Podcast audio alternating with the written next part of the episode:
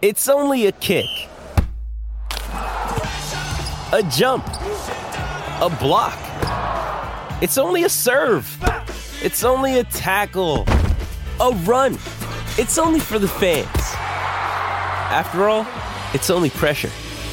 You got this. Adidas.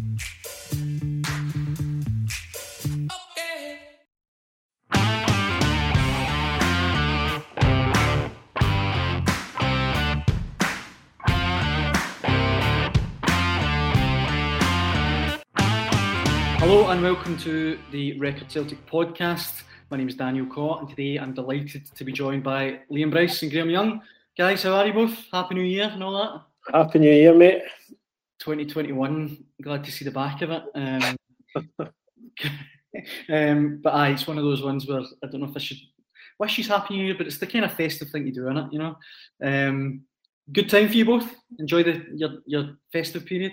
Oh, very quiet as you can imagine. Uh, but no, it was it was a slight upgrade on last year. So um, if we can keep making incremental improvements by I don't know 2030, I might have a might have a problem.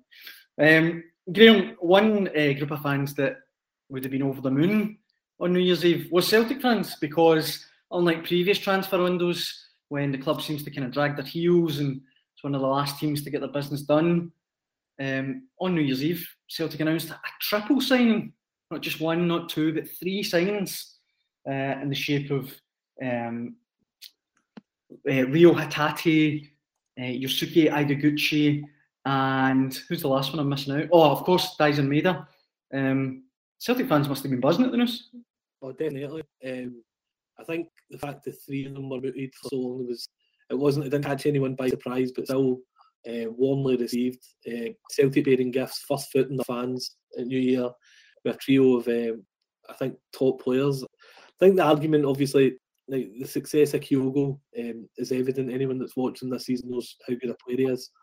Uh, so you go back to a market, it makes sense. But obviously, there's an element of this because if Kyogo is the best of the four potentially, then it, it, does that make it is it the same blockbuster element? But I think the really important thing is all three of these players fit a role. Um, Maeda, by all accounts, the report says he's a he's a workhorse striker who's improved as time's gone on in terms of finishing. And um, if you look at his goals, a lot of them are just half yard in the box and like skimming a header into the bottom corner. The type of thing, dare I say, that Larsson was very good at back in the day. Uh, he's obviously got a long way to get to that point, but he fits a role. Celtic want every player in the starting eleven to be working hard, and Maeda, by all accounts, um, is the hardest working player of them all. Hatate as well is a really interesting player in the sense he's played multiple positions. He was playing up to university level two years ago. I think the system's obviously different in Japan. That that's kind of um, the way that players often do it. Um, and he's played for the team that's won the title for the last two years. Key man, plays multiple positions. I think his position maybe battling with David Turnbull in the kind of um, that position between McGregor and Rogic in the midfield potentially. But again, Celtic's injury history um, the first half of the season means that Hatate can be playing in multiple roles. Ideguchi was maybe the highest rated of them all, maybe four or five years ago by all accounts, and seemed destined to be like the next great kind of sitting midfielder in Japan. But maybe a couple of wrong moves. The Leeds United switch didn't really work out, but I think it's quite brave of him to have a second go at it. Um, and that was obviously his thinking when he spoke um, about the decision to come to Celtic. And I think there's a trust level with Postecoglou that he's managed in Japan, he's getting the best at Kyogo He's worked with Maeda. Um, he knows what he's looking for. And if he maybe if he thinks he's a good player, then he's, he's probably right. So um, there's plenty to be excited about, and it really does uh, revitalise a team that was uh, running on fumes just before the winter break. Liam, uh, Graeme makes a really good point there about the, the trust in Ange Postecoglou. Like he could announce he's going to start fielding Hoopy the Hound, and I honestly feel like a faction of the Celtic sport will be like, aye, fair enough. Um, but like if any of these players are half as good as Kyogo, Celtic have, have got you know another serious batch of signing signings on their hands. Yeah, absolutely. Um, I, I, think that the impact, obviously, that Kyogo's made is it speaks for itself. Um, he, you know, he hit the ground running. You, um, exactly, everybody could see right away what he was all about. What kind of he sort of, you could see right away that he had the, the potential to be a, a special player for Celtic, and it it's certainly panned out that way so far. So as Graeme and yourself say, it's Postecoglou's kind of earned that trust um, to go back into this this same market that he knows really really well, um, and to bring in another um, seen another three signings from the J League. So I, I definitely they're, they're, definitely you know interesting and exciting signings.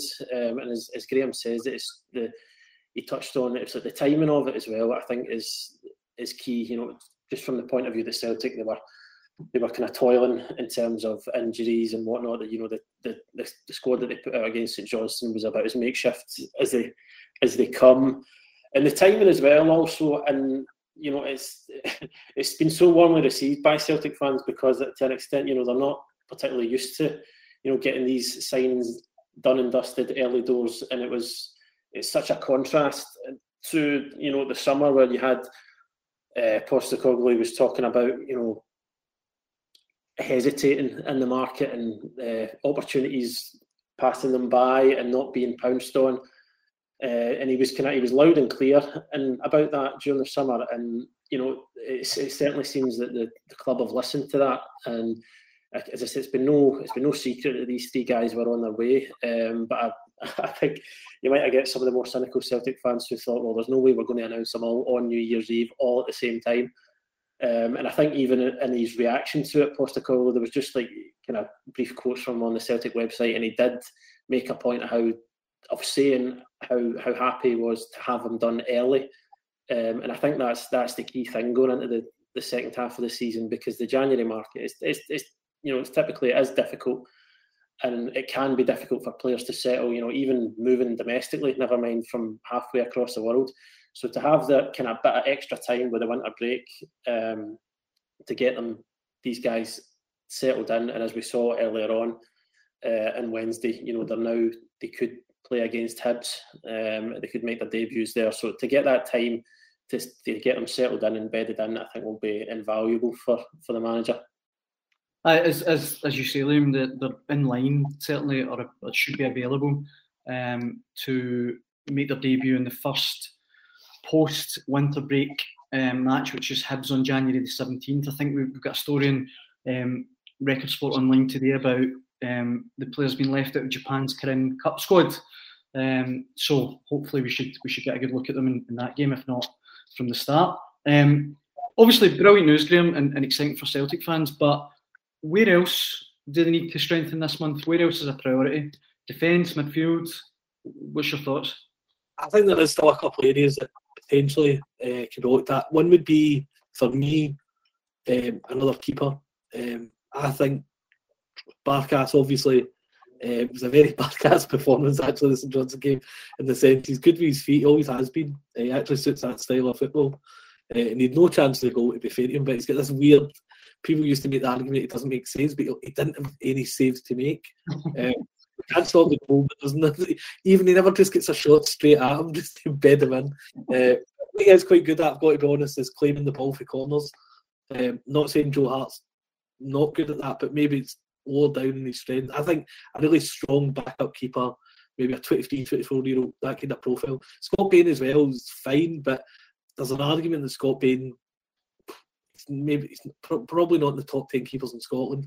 I think you would want a Celtic keeper to be among that. Um, I think that is an area that if you can, because there's Hart injured, if you can get a really top backup, that's important. Left back to me, it's debatable. Maybe it's plenty of options, but maybe not that bona fide kind of. So Juranovic covers there. Uh, because Ralston's form's been so good. Scales looks good. I think Scales has been a decent signing. Huh? Uh, he's a kind of bigger, kind of like Sasa Papac size, kind of left back, take the ball, decent crosses. Greg Taylor's a workhorse, does his best pretty decent player, but it's there maybe an argument that it's never going to upgrade? But maybe that's not for January. Maybe they can feel that that's a position down the road. Um, and then you would be maybe looking, I think, elsewhere for that than a winger. But I don't think Celtic can ever have too many wingers. Forrest, Johnston, injury prone. Forrest a, an incredible Celtic career, but he was almost injury free for a long time after. That was a big uh, setback. He's, he's kind of early Celtic career, the hamstring injuries. Uh, but the last year and a half's been pretty troublesome from that way. Um, I could see another winger being an option. Obviously, they hope to tie up Jota in a permanent deal. And maybe you're making an argument for centre half, but if Julian's coming back, you've just that's it. You know, and that's the one because I think if you Starfelt for all his, um, his, his, his moments, there's a decent defender there, but then Cameron Carter Vickers is an absolute standout, just a top player. Uh, I don't remember um, a centre half at his height, he looks about 5'10, been so dominant in the air. Mm-hmm. Uh, and you bring Julian and Stephen Welsh is a, a cracking player. Uh, he's not the finished article, but he's just like that Stephen McManus style of defender that comes in, does a job, loves the club. Um, and I think he's got room to grow at. I think Stephen Welsh got a great career. Um, so I, I, after weighing all that up, I think if you're doing it in a, a top three list importance, to me, I would go maybe winger first.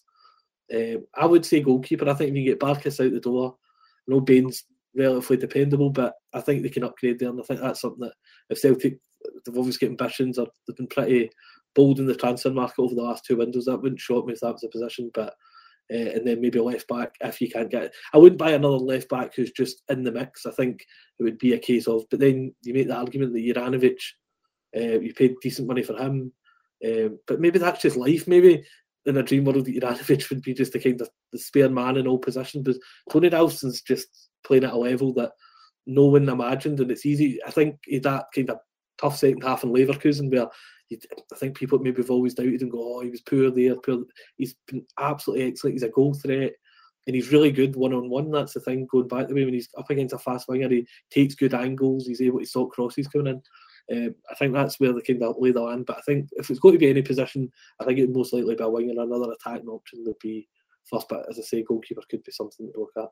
Yeah, I think Graeme's he's, he's well covered it there. And the only thing I would maybe add to it, and it might be more of a possibly maybe more towards the summer than in January. I just think the Celtic. You look at the you kind of look at the squad on paper and the, the depth of it now. I think you, there's an argument that you could make a case uh, to add a bit more depth in those two. I suppose now you, you would call them the Turnbull and the Rogic positions. I know uh, that Reo Hatate is certainly expected to, to compete um, with David Turnbull in the in the midfield, but I just think in terms of that, maybe just one extra creative uh, creative midfielder if you were being greedy at this point, um, because I think you look at the you look at the base of midfield now, and Celtic are quite well they're quite well set there. You know, obviously Callum McGregor's first choice. Um, you get Nir Bitton who can come in.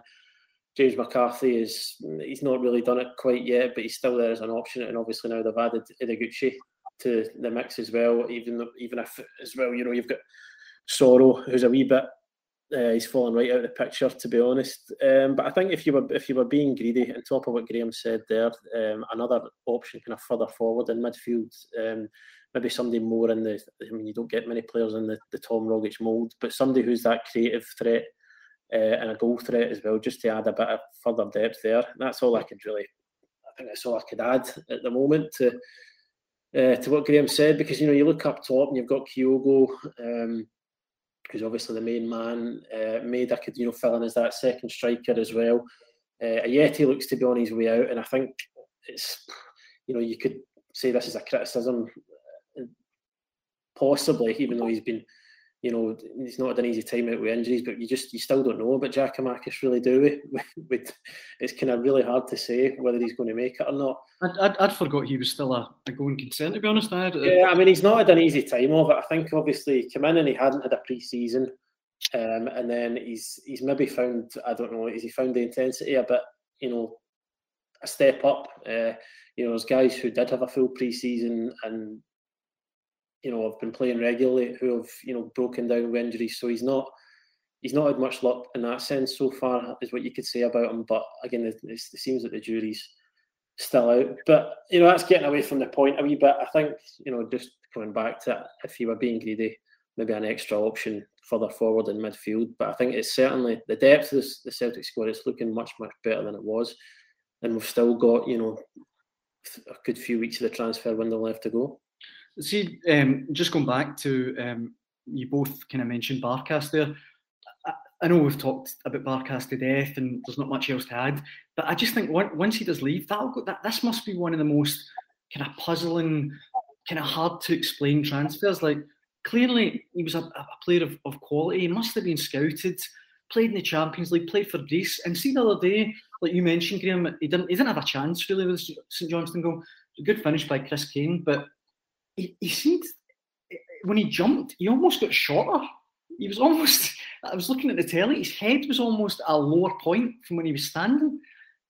Just a really weird kind of episode, the Barkas stuff. But I don't want to kind of lump on him. I think he's taking enough stick. Um, the other big news on Record Sport Online this week, Graeme, has been about um, Cameron Carter Vickers and, and uh, Jota, Felipe Jota, and whether or not Celtic can get them tied down permanently in this window. I think the numbers being bandied about are sort of between 10 and 12, 12 and a half million. How much of a priority would it be to get it done this month?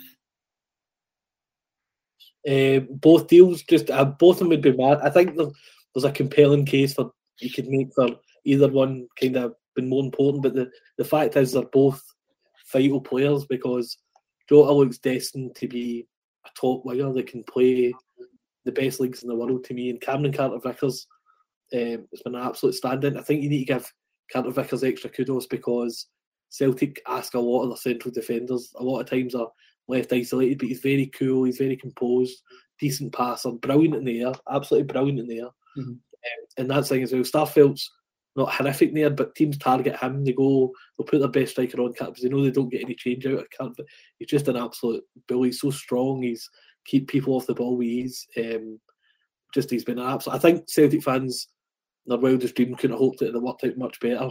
Um, people that have watched them week in week out. Been so. I think both are very important. I think everything's tied as well, isn't it? Like I'm not saying Celtic Europa League next season doesn't have appeal, but the Champions League's such a carrot for these players as well that if you can, if they know they win the league this season, a very very good chance that they'll be in the the Champions League group stage.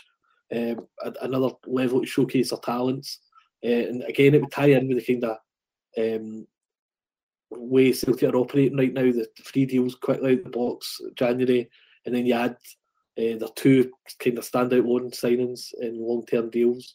It was just a real sign of intention of what Celtic are about just now, and then that probably opens them up for maybe one more transfer later on in the window. But um, I know I, don't know if you could, I don't know if Liam, if it's kind of gun to the head situation you go for, but they both got their merits. Like you can get both in these long term deals.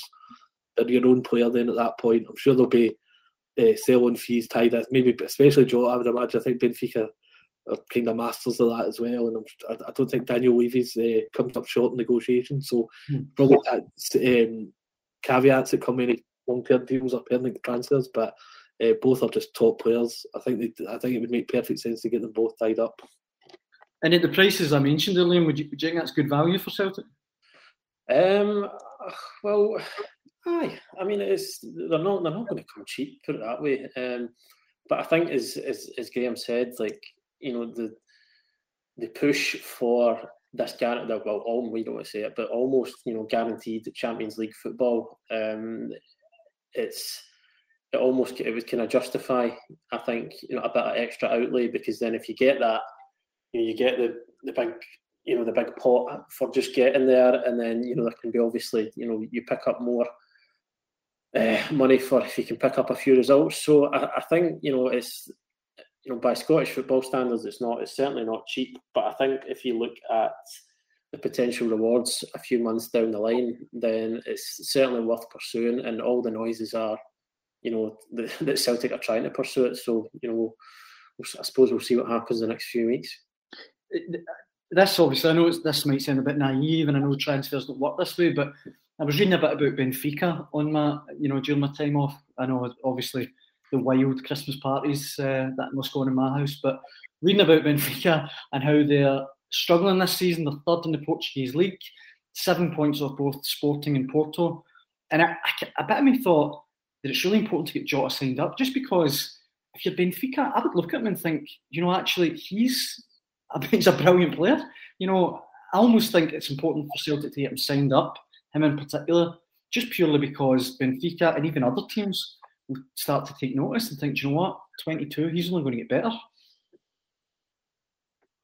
Uh, oh, definitely. I think with Jota, the interesting thing is he's maybe at the end of the road in terms of his Benfica career because um, Jorge, uh, Jorge Jesus, the ex-boss, um, he had a long-term well, the fans have a long term issue with them in terms of developing their own because the likes of Cancelo and Bernardo Silva um, were shunted out years ago, and um, Jota's kind of part of this new generation that's been the same.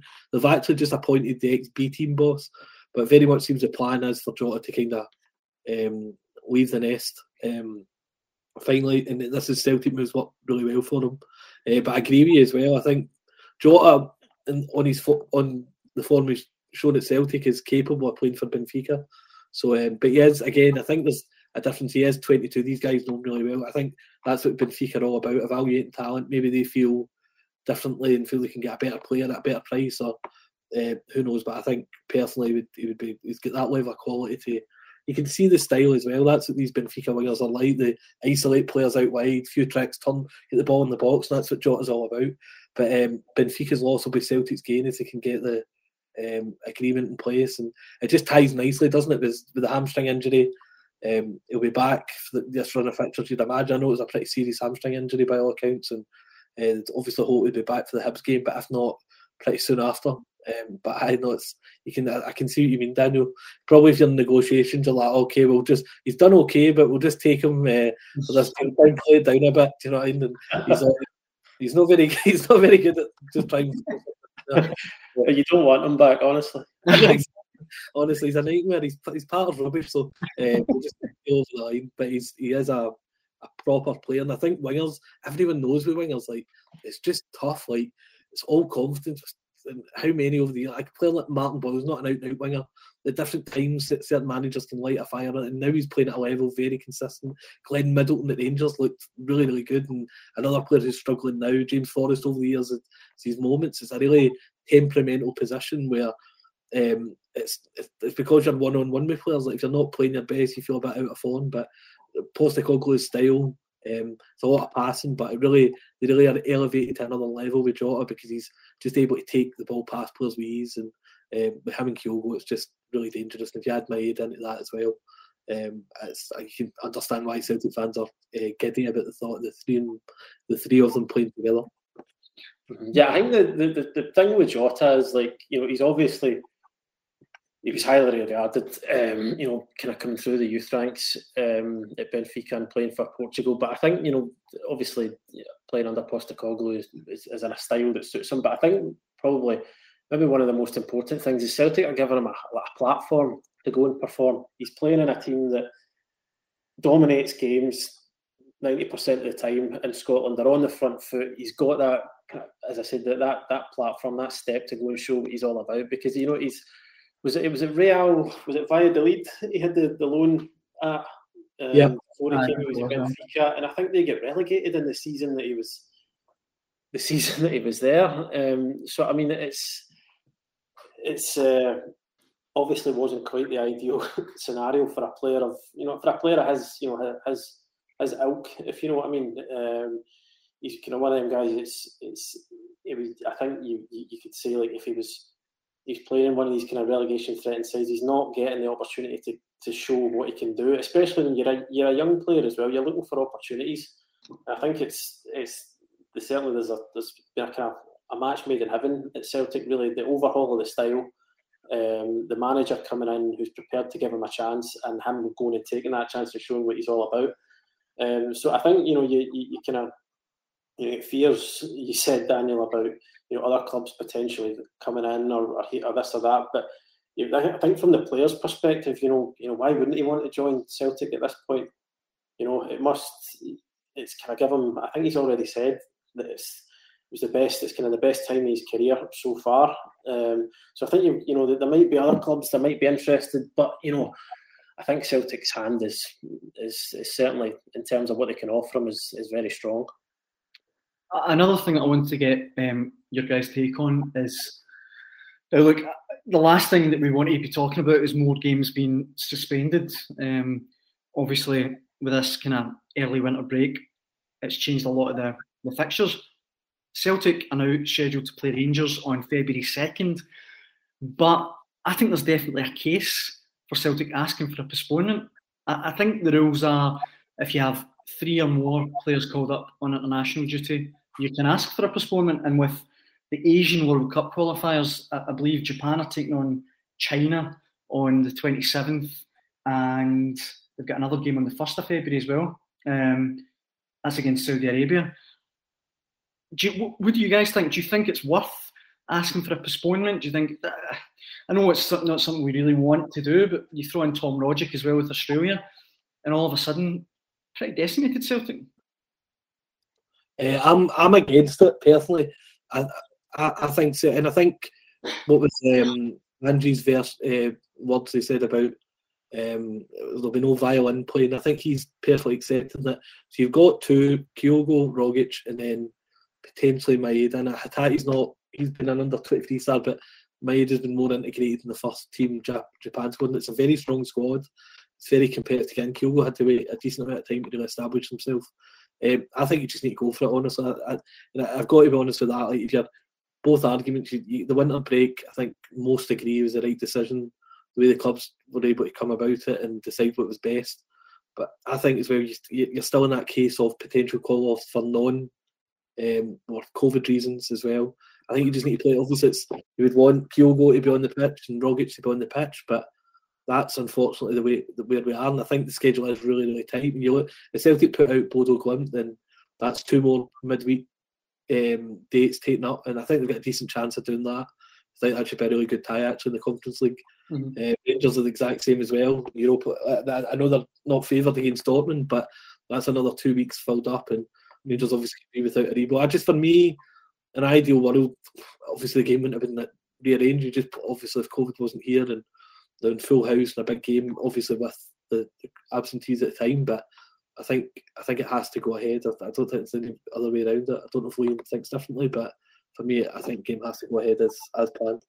Uh, no, no, I, I, I totally agree. Um, like I can I can see what you're saying, um, Daniel, and I, I know there is in you know there is in the rules that they're they're within their rights to do it. Uh, but I think Graeme's he's he's pretty much covered it. I think with the situation so far. Um, and the way things have panned out uh, with the winter break being brought forward, um, and the kind it's just the lack of the lack of wiggle room in the in the fixture list. And I know that we want on top of that, you know, it's the flagship fixture in Scottish football, and you want to you want to have all the best players available. You want to showcase, you know, what, what Scottish football is all about, and because there's obviously some real talent uh, here in our game. But in in this circumstance, you know, if if they were to postpone this, um, as Graeme says, if Celtic then go through in Europe, and then I don't know, on top of that, there's another say another COVID outbreak at the club and there've not enough players to play fixture X, Y, and Z, it just starts to really pile up and it could it could turn into a bit of a, a nightmare situation um, with with the the amount of fixtures um, that they might end up having to play. Uh, so again, it's not ideal, but it's I know people always put it this way, but it's the world we're, we're living in at the moment, and I think certainly listening to Ange Postecoglou the other day, you know, he didn't he didn't rule anything out, but uh, reading between the lines, it seemed to me that his preference would be just to play the game regardless of you know what call ups may or may not materialise. You've also got the fact that imagine Celtic win the game without Kyogo and Tom Rogic. Imagine that for a kind of boost as well, which is perfectly possible. I think mm-hmm. based on say Maeda isn't called up, that might not be called up either, then Maeda replaces Kyogo. You can rejig the midfield. Potentially could be a new another attacking option added between now and then.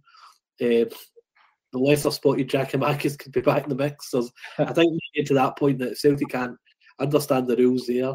But that's very much even the old rule, you know, the one about when maybe teams in the championship are uh, good players or let down the leagues and then maybe three players absent get a call. Like the same rule. Mm-hmm. You always maybe it just doesn't sit right. Sometimes you get a team and and I think that's exacerbated by what we're going through now. The amount of skeleton squads we've seen on the pitch. Look at St Mirren. The Celtic, the argument that was kind of made about Celtic, oh, you know, they don't have much kind of foundation of, 10 teams that wanted the league to the winter break to be brought forward. But like there's sometimes there's a band of brothers element that comes in St Mirren probably knew they were down to the bare bones, but they're able to get a result. Sometimes that can galvanise a squad before a game as well. And I think if it's you go in positive, you're at home, they would obviously hope fans were in attendance. We'll wait and see how that goes. Um, but I think there's still, I just think there's too many elements at play. I think it's probably right to. I can see your point, Daniel, of course, and um, was made, but I just think the right calls for the game to go ahead. I don't. The players wouldn't want it called off. Surely, you know, I don't think they'd want to postpone it. I think you know the, you know, you could say, oh well, Celtic were happy to move the winter break, but I think that was different. I think that's that's obviously been done with a view to having fans miss as little football as possible. Um, whereas obviously this is, you know, it's different, and I, I just can't, I can't see it's different, and you know, it's just to be players missing. We might well have fans back in uh, in, some capacity uh, by the time this fixture comes around. You know, fingers crossed. Um, but it's a different scenario. It's you know, it's players being called up for international duty potentially, which you know, it's been happening, you know, since the, the dawn of time in football. Uh, so I, I, I, I, couldn't imagine like you know the, even the, Celtic players if they were if they were short of a few that they'd they'd want to have the game postponed. I think they want to get it played. I, I, to be honest, I, I kind of agree with both of you. I, I really was more kind of intrigued by the prospect, like like you mentioned, him um, Postecoglou's words about the whole, you know, we're not going to be playing any violins, and his whole general spirit this season about let's just go out there and do it has been kind of refreshing. But then if I, I was just thinking about it, if you're him, your whole season hinges on this game. Surely you'd, you'd want to take every opportunity to have your best team out. But then again, when you were talking there, Graeme, you made a good point about if they if they play the game and win without their best players. It made me think. Can you imagine Celtic asked for it to be postponed and then lost? Do you know what I mean? That would be a, a you know massive egg in their face then. So it's, it's, an interesting one. But I suppose anyone listening can get in touch with us on Twitter at Record Sport and on Instagram um, at Daily Record underslash sport and can can let us know your thoughts. Um, guys, I think that more or less brings us to the end of this week's Record Celtic podcast. Um, thanks very much for your contributions as always, guys. Thanks, Daniel. Cheers. And we'll be back next week. Thanks very much for listening. Cheers.